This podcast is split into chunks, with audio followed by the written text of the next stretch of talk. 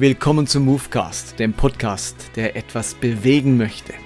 Ich bin Martin Benz, bin Theologe, Pastor und Podcaster, habe gerade ein neues Buch geschrieben, Wenn der Glaube nicht mehr passt, ein Umzugshelfer. Und genau das ist mein Anliegen, Umzugshelfer zu sein, Menschen zu helfen, zu neuer Leidenschaft und Begeisterung für Jesus und den Glauben zu finden, gerade dann, wenn man merkt, der Glaube, so wie ich ihn bisher gelebt und erlebt habe, passt nicht mehr, ist für mich nicht mehr authentisch. Der klafft zu weit auseinander von meinem Leben, von meiner Biografie. Dann möchte ich mithelfen, durch gute Fragen und neue Argumente auch Glaube neu gestalten zu können. Mein Herzensanliegen ist die Mischung aus progressivem Glauben und geisterfülltem Leben. Also in die Zukunft glauben, vorwärts glauben, manche Dinge entsorgen, wo man merkt, das war noch nie hilfreich, aber dabei nicht so ernüchtert zu werden, dass man mit leidenschaftlichem Leben und Glauben nichts mehr anfangen kann. Und deswegen diese Mischung aus progressiv Glauben und gleichzeitig geisterfüllt, leidenschaftlich zu leben. Das ist für mich eine große Marktlücke, dass Gemeinden so aufgestellt sind und dass Glaube sich so vorfindet. Und dazu soll Movecast hoffentlich einen Beitrag leisten. Und heute möchte ich mich mit einem Thema beschäftigen, nach dem immer wieder gefragt wird, das immer wieder kommt. Und ich finde, da muss man mal die nächste Viertelstunde drüber reden. Ich beschäftige mich heute mit dem Zorn Gottes. Immer wieder kommt die Frage, wenn man von der Liebe Gottes spricht, ob das nicht ein wenig zu kurz greift. Gott ist ja auch zornig und wir lesen in der Bibel immer wieder vom Zorn Gottes im Alten Testament, aber auch im Neuen Testament, dass der Zorn Gottes geoffenbart wird, dass Gott wohl auch zornig ist. Diese Stellen lesen wir und die Frage ist, wie kriege ich das zusammen mit der Liebe Gottes? Und gerade aktuell haben viele Christen oder auch so mancher Pastor den Eindruck, dass wir viel zu wenig vom zornigen Gott sprechen. Und gerade in den letzten Monaten sind dann Veröffentlichungen auf den Markt gekommen, zum Beispiel ein Buch mit dem Titel Überrascht von Furcht, wo wieder dafür plädiert wird, vom Zorn zu sprechen, vom Zorn Gottes zu sprechen, dass wir wieder wirklich Ehrfurcht brauchen, ja Angst vor Gott, dass uns klar werden muss, wie heilig, wie furchteinflößend dieser Gott ist, wie schrecklich es ist, in die Hände Gottes zu fallen und dass wir das unbedingt wieder brauchen für unseren Glauben und für unsere Frömmigkeit. Wenn es nach diesen Autoren geht, dann ist Zorn eine vernachlässigte Charaktereigenschaft Gottes, die man wieder herausstreichen muss, dass Gott eben auch zornig ist. Und sie bringen zum Ausdruck, nimm dich in Acht vor Gott. Wir müssen wieder auf die Angsttube drücken, wieder mehr Ehrfurcht erzeugen. Dann hören wir auf zu sündigen. Gottlosigkeit und Ungehorsam und Sünde sind letztlich die Nachwirkungen eines Gottesbildes, das zu wenig auf den Zorn und das Angsteinflößende von Gott her achtet. Ich würde sagen, das ist ein kirchengeschichtlicher und auch theologiegeschichtlicher Irrtum. Ich glaube, dass es keine Zeit gab, wo Angst vor Gott wirklichen, echten, authentischen Herzensgehorsam hervorgebracht hat. Beste Beispiel ist Martin Luther, der vor dem angstmachenden Gott, vor dem Zorn Gottes ja verzweifelt. Wir haben den Eindruck, dass Angst Gehorsam und eine besondere Heiligkeit hervorbringen könnte. Aber ich glaube, das ist vollkommen falsch. Ich bin zum Guten aus mir heraus eben nicht fähig. Die Sünde wohnt in mir. Und auch wenn ich noch so Angst habe vor Gott, dann tut meine Sünde, meine Sündhaftigkeit, diese Angst nur steigern zur völligen Verzweiflung. Aber die Angst befähigt mich überhaupt nicht, gehorsam zu sein. Das Gute braucht ja eine Kraft, eine innere Fähigkeit. Das Gute braucht innere Ressourcen. Und diese Ressourcen werden nicht von der Angst hergestellt, sondern nur vom Heiligen Geist in meinem Leben. Ich glaube, dass Zorn ein Ausdruck von Hass ist und nicht ein Ausdruck der Liebe. Zorn liegt viel näher beim Hass als bei der Liebe. Denn man hört ja immer wieder, ja, Gott ist schon die Liebe, aber er ist auch zornig. So im Sinne von, dass Zorn ein Ausdruck der Liebe Gottes wäre. Und das halte ich für vollkommen verkehrt. Zorn ist ein Ausdruck von Hass, nicht von Liebe. Und darum wird der menschliche Zorn in der Bibel auch immer abgelehnt. In Jakobus 1, Vers 20 heißt es, denn eines Menschen Zorn wirkt nicht Gottes Gerechtigkeit. Oder Luther sagt, denn des Menschen Zorn tut nicht, was vor Gott recht ist. Und in allen Sündenkatalogen, in den Paulusbriefen, kommt der Zorn immer vor. Zum Beispiel Epheser 4,31, da heißt es, alle Bitterkeit und Grimm und Zorn und Geschrei und Lästerung sei ferne von euch, samt aller Bosheit. Und wenn es um die Werke des Fleisches geht, in Galater 5, Vers 20, dann wird dort aufgezählt Götzendienst, Zauberei, Feindschaft, Hader, Eifersucht, Zorn, Zank, Zwietracht, Neid, Totschlag und so weiter. Der Zorn gehört zu den Werken des Fleisches, gehört zur Welt der Bosheit und ist nicht eine Ausdrucksform der Liebe. Nun machen wir aber den Fehler, dass wir über Gott immer wieder anthropomorph denken, das heißt in menschlichen Kategorien. Und wenn vom Zorn Gottes in der Bibel die Rede ist, übertragen wir ganz schnell unsere menschlichen Vorstellungen, unsere menschlichen Erfahrungen, unsere menschlichen Erlebnisse mit Zorn auf Gott. Und wir haben dann so ein Bild in unserem Kopf, dass Gott der Sünde begegnet oder den sündigen Menschen, der Ungerechtigkeit, und dann wird er zornig, weißglühend vor Zorn, dann wird Gott wütend, dann muss er vernichten, dann muss er dreinschlagen, dann muss er strafen, dann kommt so eine Emotion in Gott hochgeschwappt und jetzt wird er zornig. Und dann wird sozusagen in dem Moment seine Liebe leise gestellt oder ausgeschaltet, damit die himmlische Neutralität wieder hergerichtet wird. Denn in dem Fall braucht es jetzt keine Liebe, hier braucht es jetzt Zorn angesichts dieser Ungerechtigkeit. Und durch diesen Ausgleich von Liebe und Zorn, von Erbarmen und Gericht wird eine himmlische, nenn ich es mal, Neutralität wiederhergestellt. Ich halte es für total gefährlich, unsere menschlichen Vorstellungen von Zorn auf Gott zu übertragen. Gott ist und bleibt die Liebe. Und ich habe das schon mal in einem Podcast gesagt, oder sage das immer wieder, Gott ist Liebe, er hat keine Liebe. Gott ist nicht die große göttliche Neutralität, das weiße Blatt im Himmel. Und jetzt zieht Gott aus seinem Repertoire die Liebe hervor, wenn die Liebe notwendig ist, dann liebt er. Aber er holt aus seinem Repertoire auch die Gerechtigkeit oder die Heiligkeit oder den Zorn hervor oder sonst irgendetwas. Gott ist nicht neutral und liebt dann meistens, sondern er ist die Liebe. Liebe ist nicht eine Entscheidung Gottes, etwas, wofür er sich entscheidet, sondern er ist die Liebe. Gott ist in keiner Phase seiner Existenz neutral. Gott ist die Liebe an sich. Wo immer geliebt wird, verwirklicht sich etwas von der Realität und der Existenz Gottes auf dieser Welt. Gott ist Liebe. Gott ist nicht einfach ein himmlisches Wesen, das die Liebe bevorzugt, das meistens liebt, das die Liebe für am wichtigsten hält, sondern Gott ist Liebe. Er ist ganz und gar Liebe. Er ist nur Liebe. Es gibt keine andere Quelle der Liebe als Gott.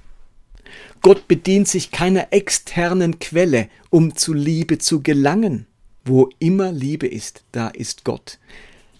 Also was meinen wir denn damit, oder was meint die Bibel damit, wenn sie dann vom Zorn Gottes redet? Wie müssen wir den Zorn Gottes verstehen? Für mich ist der Zorn Gottes nicht die Abschwächung seiner Liebe oder eine weitere Eigenschaft neben seiner Liebe. Für mich ist der Zorn Gottes nicht ein, nenn ich es mal, negatives Gefühl, das auch in Gott steckt, sondern für mich ist der Zorn Gottes eine Chiffre für etwas ganz anderes. Ich glaube, wenn im Neuen Testament vom Zorn Gottes gesprochen wird, dann ist das eine Chiffre, also eine Umschreibung für die Konsequenzen der Sünde. Sünde hat Konsequenzen.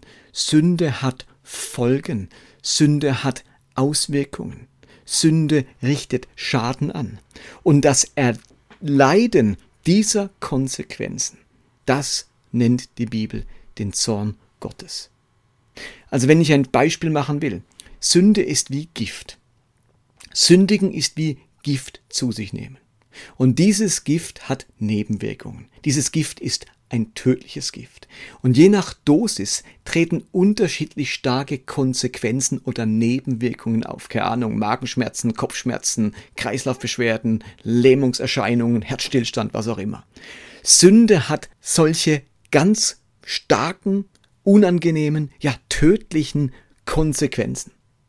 Sünde hat persönliche Konsequenzen und systemische Konsequenzen, persönliche Nebenwirkungen und systemische Nebenwirkungen. Also vom persönlichen Konflikt und Verrat bis zum weltweiten Krieg und der weltweiten Armut.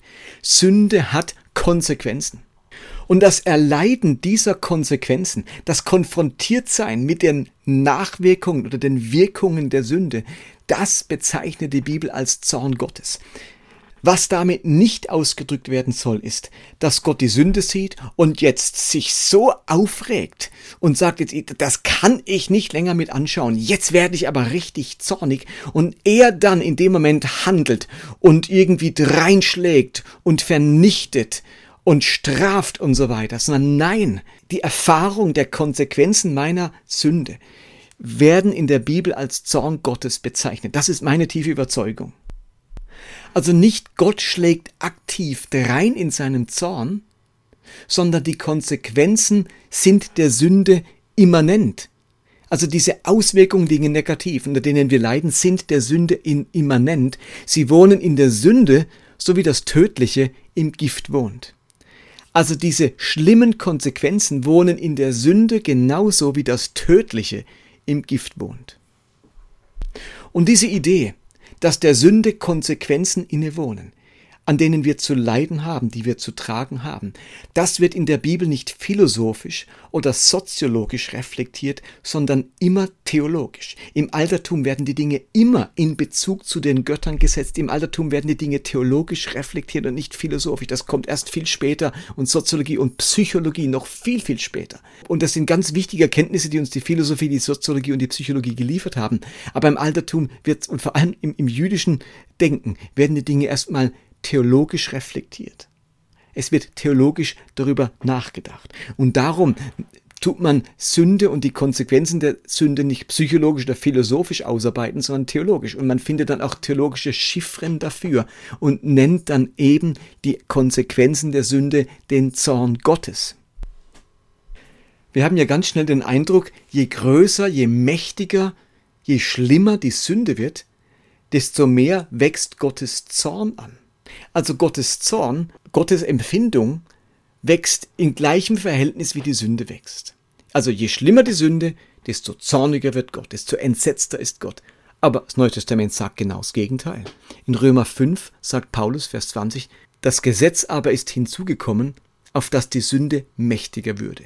Wo aber die Sünde mächtiger geworden ist, da ist die Gnade noch viel mächtiger geworden. Also es ist gerade nicht so, dass dort, wo die Sünde mächtiger wird, der Zorn Gottes anwächst. Nein, die Gnade wird mächtiger, wird notwendiger, wird vielmehr wichtig. Es ist eben nicht so anthropomorph. Je schlimmer die Zustände, desto eine größere Wut bekomme ich. Nein, so tickt eben Gott nicht, sondern je mächtiger die Sünde ist, desto größer wird Gottes Gnade und Barmherzigkeit. Und wenn der Zorn Gottes über die Sünde ergeht, dann meint das nichts anderes wie, dass Gott uns den Konsequenzen und den Folgen der Sünde überlässt.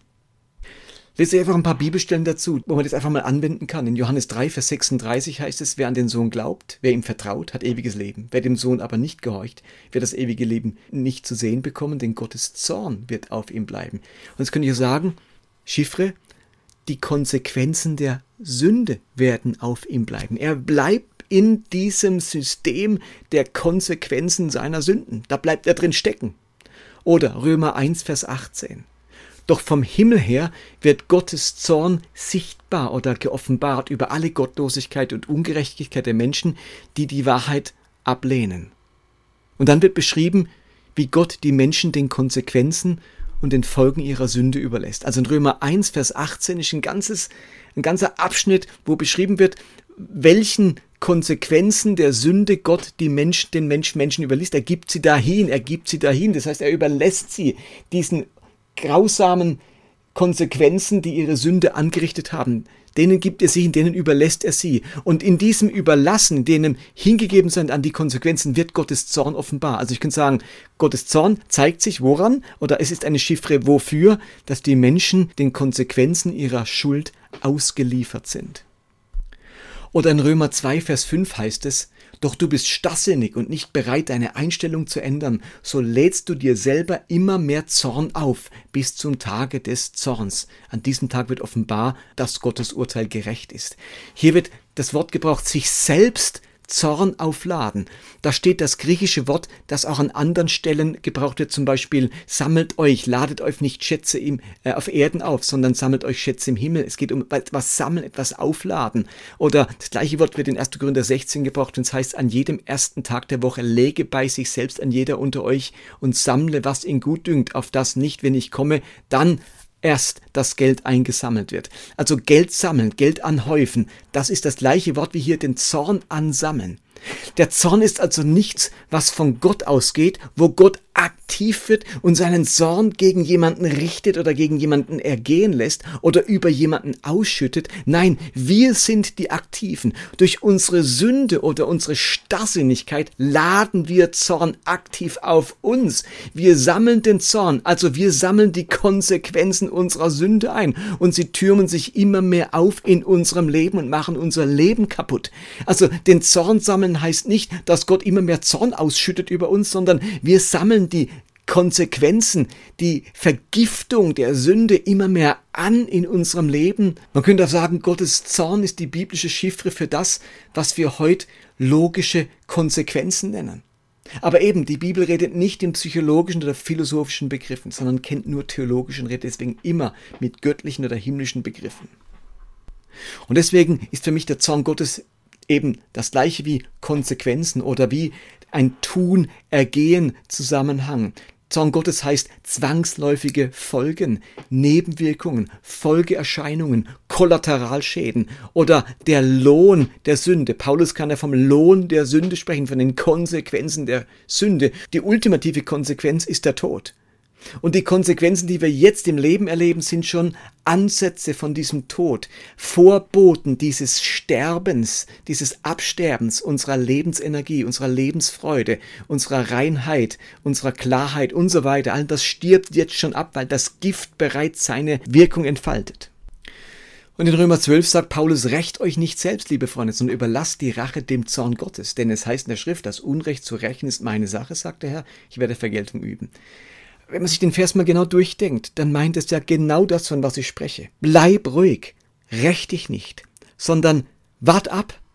Es wird etwas passieren. Warte geduldig auf die Konsequenzen, auf die Nebenwirkungen, die das für diesen Menschen mit sich bringt. Räche dich nicht, sondern überlass es dem Zorn Gottes. Also überlass es dieser Tatsache, dieser Gegebenheit, dass Sünde vergiftet. Und dass dieses Gift seine Wirkung zeigen wird im Leben des Menschen. Du musst dich gar nicht rächen. Du musst gar nicht deinen Zorn ausgießen auf den Menschen. Sondern dieser Mensch erlebt selber die Konsequenzen, die logischen Konsequenzen seines Handelns an seinem Leben. Und selbst wenn er äußerlich als Sieger dasteht oder Geld scheffelt oder irgendetwas, es wird etwas in ihm vergiftet und etwas in ihm stirbt. Also nicht Gott selbst wird zum Rächer und zum Vergelter, sondern Gott sagt, pass auf, schau genau hin. Dieser starrsinnige, unbußfertige, reulose Mensch wird die Konsequenzen seines Handelns erleben und ernten. Und das zählt als Vergeltung und als Rache. Er erleidet den Zorn Gottes, indem er die Konsequenzen seines Handelns selbst tragen muss. Nicht nur du trägst die Konsequenzen seines bösen Handelns an dir. Er selbst hat sich vergiftet und wird die Konsequenzen davon tragen. Das ist die Rache Gottes. Also, im Klartext, Gott ist nicht zornig und er gießt seinen Zorn nicht aus. Aber Gott überlässt uns den Konsequenzen unserer Sünde. Und das wird chiffriert in der Bibel mit dem Ausdruck Zorn Gottes. Und wenn Gott die Liebe ist, heißt das nicht, dass Gott ohne Gemütsbewegungen ist. Da ist nicht einfach so diese Liebe auf einer Metaebene, Gott ist einfach die Liebe, sondern er ist in dieser Liebe zutiefst leidenschaftlich, bewegt, hingebungsvoll, dynamisch, aber niemals abgeklärt oder gleichmütig. Und darum ist Ausdruck von dieser Liebe auch Gottes Schmerz. Also was wir vielleicht manchmal mit dem Zorn Gottes meinen, würde ich eher sagen, das ist ein Schmerz Gottes über das Handeln der Menschen, über ihre Sturheiten, dass sie lieber die Konsequenzen der Sünde ertragen, als umzukehren. Das schmerzt Gott. Aber Gott ist nicht zornig im anthropomorphen menschlichen Sinne. Und wenn ihr das nächste Mal in der Bibel, im Neuen Testament, vom Zorn Gottes lest, dann denkt dabei bitte nicht an einen wütenden Gott im Himmel, sondern an die Gegebenheit, dass Sünde Konsequenzen hat, sowie Gift Nebenwirkungen hat. Und das Ausgeliefertsein an diese Konsequenzen, das Erleiden dieser Konsequenzen, die schädlichen Auswirkungen, die lebensfeindlichen Auswirkungen dieser Konsequenzen, das bezeichnet die Bibel als Zorn Gottes. Und Erlösung ist in diesem Sinne dann das Errettetwerden, das Befreitwerden von dieser Sünde und ihren Konsequenzen. Also Erlösung, könnte ich auch sagen, ist nichts anderes wie die Entgiftung Gottes. Gott befreit mich von diesem Gift in meinem Körper und damit auch von den daraus erfolgenden Symptomen. Ich werde giftfrei und symptomfrei.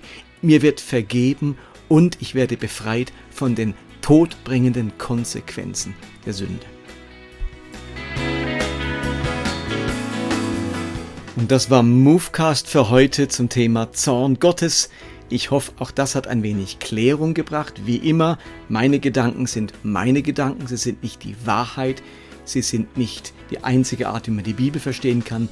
Ich habe einfach den Mut, meine Überzeugungen öffentlich zu präsentieren, aber es ist überhaupt kein Problem, wenn ihr andere Überzeugungen habt. Ich stelle die Dinge gerne zur Diskussion, ich werfe gerne ein paar neue Argumente in die Runde, aber ich habe überhaupt nicht den Anspruch, dass ich im Recht bin und die anderen im Unrecht sind. Ich versuche das zu formulieren, was für mich lebensbejahend ist, wo geistiges Leben zum Blühen bringt, und andere Dinge habe ich eher als schädlich erlebt, aber das muss am Ende jeder für sich selbst entscheiden, und ich hoffe, dass mein Movecast in diesem Sinne eine Entscheidungshilfe darstellen kann. Ich wünsche euch noch eine ganz gute Woche, be blessed, seid gesegnet, bis bald, bye bye.